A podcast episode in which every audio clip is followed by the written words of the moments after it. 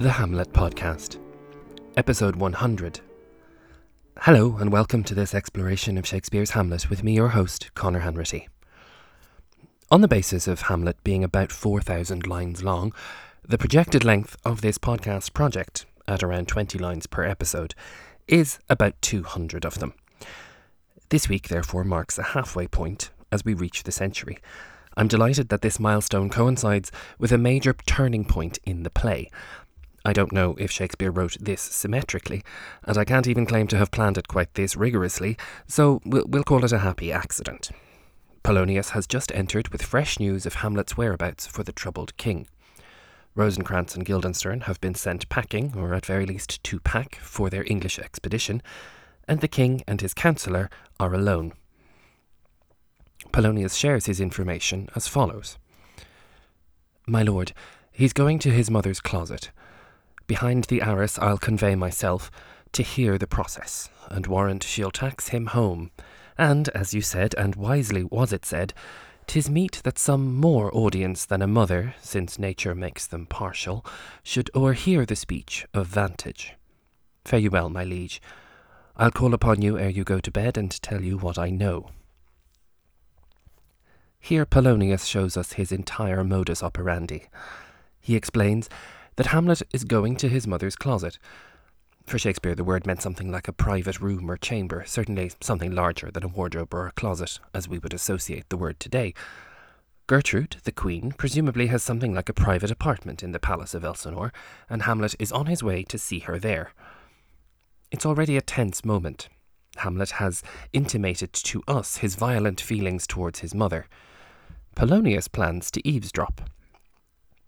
As he did earlier when he put Ophelia in Hamlet's path, he will again hide himself, or convey himself, behind an arras.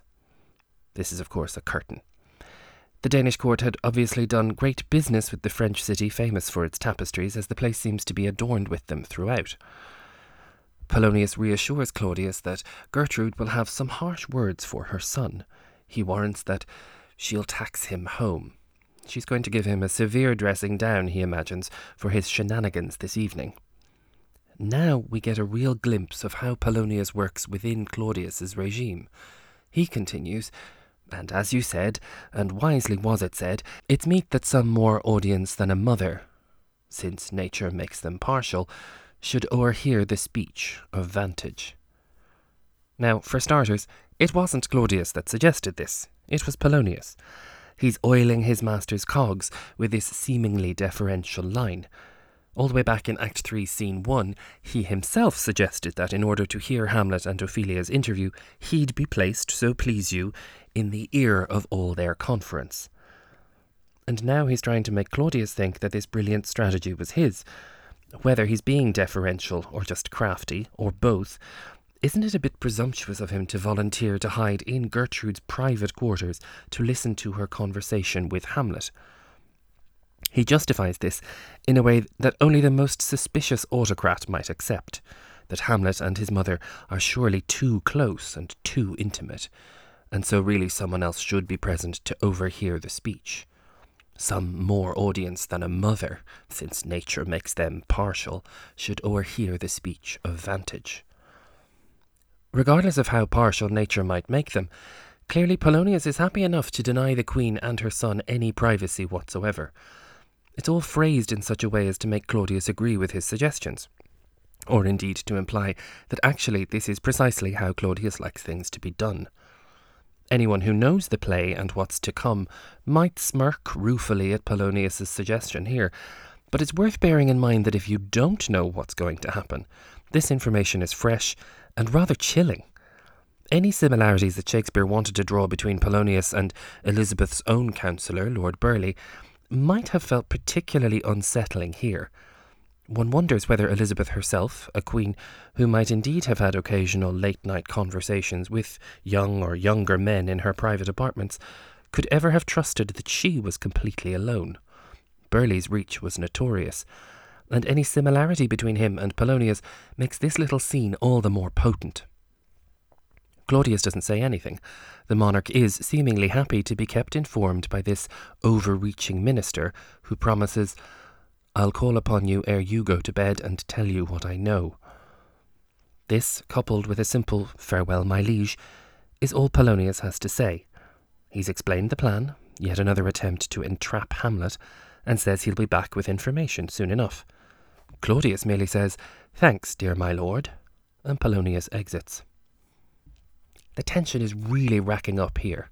Hamlet has told us that he's stifling urges to hurt or kill his mother, since his suspicions have moved towards her in the midst of his ecstasy of rage against Claudius. We know he's on his way to see her. Now, Polonius has explained that he's going to be in the room too. If all this weren't enough, Shakespeare does something very startling indeed, and instead of moving directly to that scene, he gives Claudius a soliloquy. We've spent most of the play being conditioned to see him as the bad guy, a murderer who sacrificed his own brother to gain political power, and then married his sister in law to seal the deal. At this pivotal point in the play, we get to hear what's going on in his head and hear his side of things. It's one of the great dramatic moments in the play, as we will see when we start it in the next episode. For now, my very sincere thanks to you for listening and for your company for the journey so far. A hundred episodes and listeners in well over a hundred countries. I'm currently investigating the possibility of creating an app to accompany this podcast as a resource that will contain information and analysis for fans of this greatest of plays. Do please keep spreading the word, engaging on social media, and of course tuning in. There are plenty more exciting scenes to come. I'll speak to you next time.